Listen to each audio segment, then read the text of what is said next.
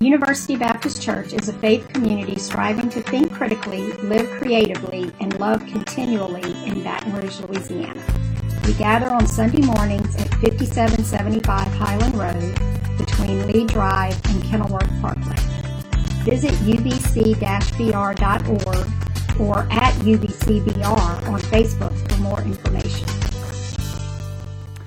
Some of the most prophetic words have come out of the lips of one man.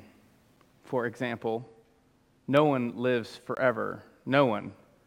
But with advanced modern sciences and my high level of income, it's not crazy to think that I can live 245, maybe 300 years. Or maybe, what about this quote? You can't have two number ones. Probably the greatest pearl of wisdom that came out of Ricky Bobby's mouth was if you ain't first, you're last. In a dog eat dog world, this might be the truest saying of them all. If you ain't first, your last is classified as an apophthegm. Apophthegm joins the club of words that are pronounced in ways that maybe doesn't exactly look the way it's spelled. Like my favorite word, cologne. It really, technically, if you were to pronounce it the way it's spelled, it should be kolagna. Uh, and I say that often to annoy my wife. Apophthegms come from the Greek word uh, apotheme, which means something clearly spoken or declared. Uh, a terse and instructive remark can cause us to pause in our life and to rethink things. That's why we are taking a look at eight simple sayings that will change everything in this apothegm series. Sometimes a powerful saying is the shortest one. So, take, for example, the phrase help. For this, we take a look at the book of Joshua, chapter 2, verse 1. Now, Joshua is one of the most critical books in the entire Hebrew Bible because it bridges the gap between the ancient promise made to Abraham, the years of slavery in Egypt, the wandering in the wilderness, and the arrival into the promised land. And that's where our story picks up. The Hebrew people are encamped across the Jordan River, and this across from the land they hold sacred that was promised to Abraham's people. And Joshua chapter 1 says this Then Joshua, son of Nun, secretly sent two spies from Shittim. Go look over the land, he said, especially Jericho. So they went and entered the house of a prostitute named Rahab and stayed there.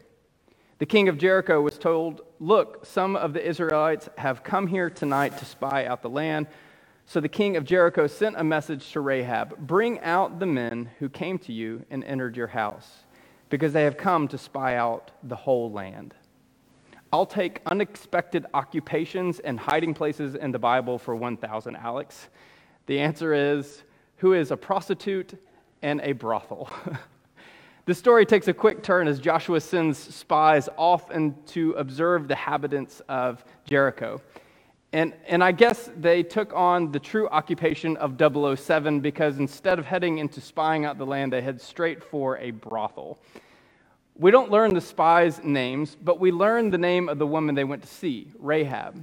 She's identified and translated in the Bible as prostitute, whore woman, or woman of whoredom. Or is she? Uh, because there's a footnote in my Bible that indicates there's another way to translate its word, and I kid you not, this is the actual phrase in the footnote, or possibly an innkeeper. I mean, which is it? That's an awfully confusing occupational hazard there, either a prostitute or an innkeeper. I'll never forget when I was a kid, I jokingly told my uh, teacher on the first day of school when they were asking who we were and what our parents did for a living, I told the teacher my dad was a drug dealer. Well, technically, he was because he was in pharmaceutical sales. You can imagine that didn't go over well. So it depends on what the spies are doing. It doesn't help that later uh, in this phrase that actually translate, they stayed there for the night. That can also be translated bedded down, which insinuates exactly what you think it insinuates. Whatever the case may be, things quickly get dicey because these guys weren't exactly covert in their expert spydom. Their presence was noticed by the town, and the local rulers sent out people to have them arrested, and you can imagine what would be done to them if they were caught. Look at verse 4. But the women had taken the two men and, and hidden them. She said, Yes, the men came to me, but I did not know where they came from. At dusk, when it was time to close the city gate, they left. I don't know which way they went. Go after them quickly. You may catch up to them. But she had taken them up to the roof and hidden them under the stalks of flax she had laid out on the roof. So the men set out in pursuit of the spies on the road that leads to the fords of the Jordan. And as soon as the pursuers had gone out, the gate was shut. So Rahab the prostitute, or possibly innkeeper, is lying on behalf of the spies. If you put this lady in the township of the 1692 of Salem, Massachusetts, she probably would be accused of being a lying witch. And why would she do this? Why would she lie to protect these foreign infiltrators? Aren't they there to scout out for the Hebrew people to come with their clubs and their spears and their swords? Won't these men bring back all the necessary information to see her beloved city and her people destroyed? What's in it for her? What's the angle? Doesn't she know that if she's caught lying to the Jericho officials that she could be executed for treason and probably her family too? And maybe that's why this turn of events is unveiling Rahab's character shouldn't be so surprising to us. The reason this should shock us is that often help comes from the most unexpected of places. I've always found it a bit ironic that most GPS systems have a female voice guide for the driver. This is clearly a precise and brilliant vision of a woman technological innovator. Because we all know that most guys, if not all guys, uh, have a hard time listening to instructions. Actually, they could have their spouse sitting with a road map in the passenger seat with a clear, precise understanding of where they need to go next, and they will ignore the suggestion driving onto a dirt path because they think it's a shortcut of some way. Ladies, on behalf of the male species, I just want to apologize. What's going on in these situations is that guys know d- deep down into our existence that we are far inferior and less wise creatures than women. And we think that somehow, if we will overcompensate it by acting like we know exactly where we're going on a road that we've actually never been to before, to a place that we've never actually gone to before, hence its sweet, ironic justice that most GPS have a British female guide telling you where to go next. Why is it so hard to ask for help? It might not be with directions, but we all can admit that sometimes we have a really hard time asking for help in our lives. For some, we'd rather lift that really heavy thing that we shouldn't do all by ourselves than ask others to help. Or drive to five stores to find the, the sugar we need instead of asking our neighbor or Google advice of a situation that we are facing rather than calling a family member or a friend, or make up all sorts of excuses rather than asking a coworker to assist us. We can all think of areas of our life or situations that we have a hard time asking for help. And the diversity of situations where help is difficult to ask is just as myriad as the reasons of why we don't ask for help. For some, we don't want to be a burden to other people with our problems. We think that uh, people who are in dire situation that need more help than us. For many, we don't, we don't ask for help because we have the fear of rejection. It, it takes enough courage to ask for help, and no one wants to hear a no. For others, we have have, have others depend on us for far too much, people that have taken advantage of our own generosity, and we don't want to be viewed as that kind of person. You know, you've had that friend that said, Can you come help me move? It'll just take a few hours, and you're there until nightfall. And still, for some, we don't want to ask for help because we don't know what others will ask of us in return. And maybe we don't want to feel like we are leverage for someone else's benefit. At the same time, we are hardwired not to ask for help. We are within our psyche caused to want to always survive, always to do things ourselves. And for many, we see successful people all around us, and we imagine that they didn't ask for help to get to the top, so we don't want to find excuses or admit weakness within our life to actually have to ask other people to help us in situations. This is where a deep psychological factors are at play within our life. For example, some of us have, have a hard time trusting others. We've been burned in the past when we've received a no, or someone doesn't show up, or someone asks for an even bigger favor in return. And for others, it just comes down to pride and self reliance. We want to do things our way, and we're more than willing to drive the car off the cliff than admit that the GPS is wrong about the instructions it's giving us.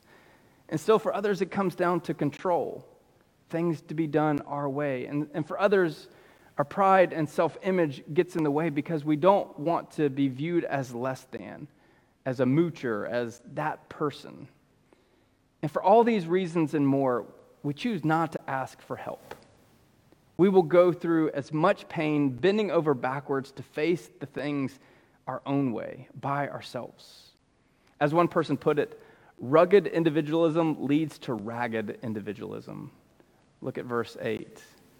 Before the spies laid down for the night, she went up to the roof and said to them, I know that the Lord has given you this land, and that a great fear of you has fallen on us, so that all who live in this country are melting in fear because of you.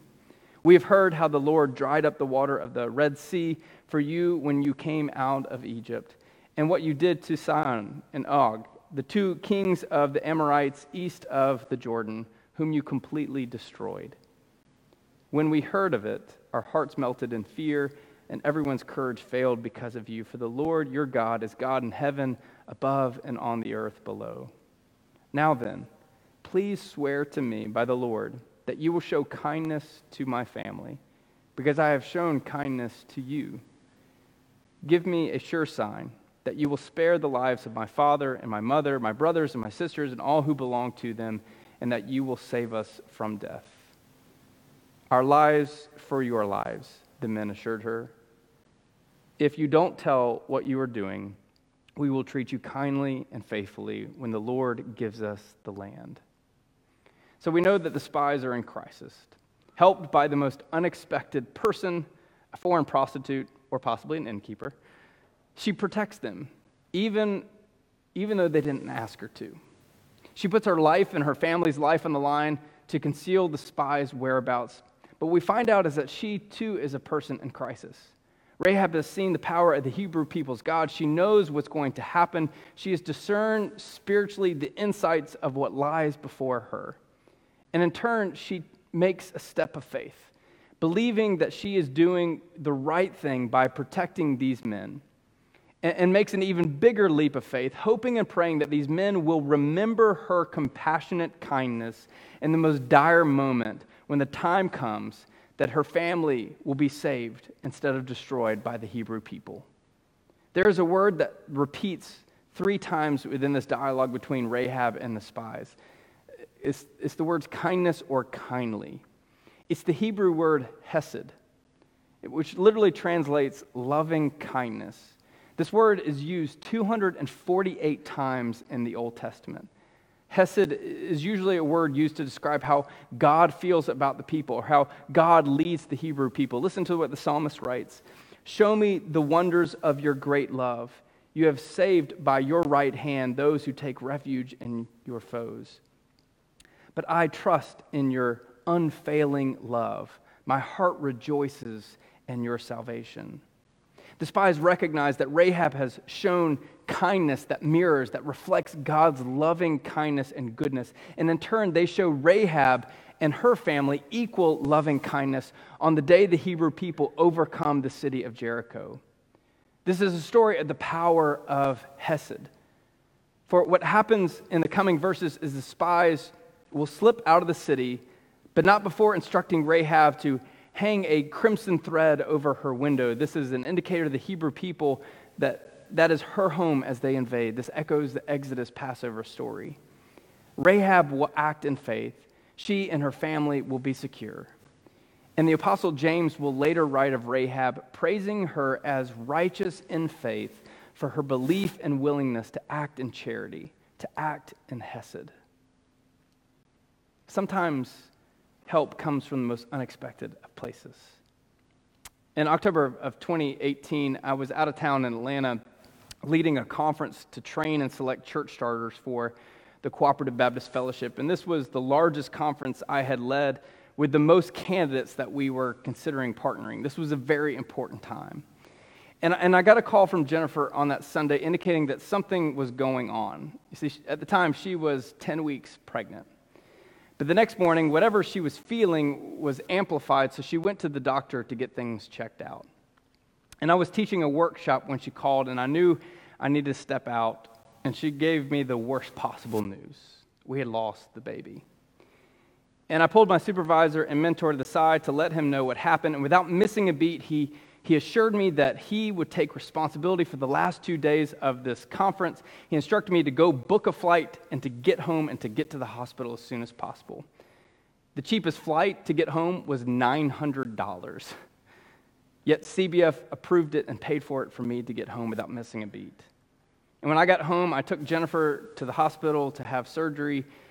And we didn't know uh, at the time that her doctor in order to do surgery at this hospital, we didn't know that it was an out of network hospital. So when the bill came in, let's just say that it was more than we had in our savings and a lot more. And I remember calling the hospital on a hope and prayer to see if they would work with us on a payment plan. Instead, they decided to move our bill amount down to zero. Sometimes help comes from the most unexpected places. You see, Rahab joins the annals of some of the most unexpected people to be used by God for great things. She's an ancient female prostitute, or possibly innkeeper. One way or the other, she is a woman that is in a highly patriarchal society, yet her act of faith and hesed, loving kindness, saved these spies' lives and delivered crucial information for the Hebrew people to help them take Jericho and the promised land with it. And all this because it was possible for the most unexpected person doing the most unexpected task. And if you follow the genealogy of the Bible, Rahab would marry one of the spies. She would give birth to a boy named Boaz.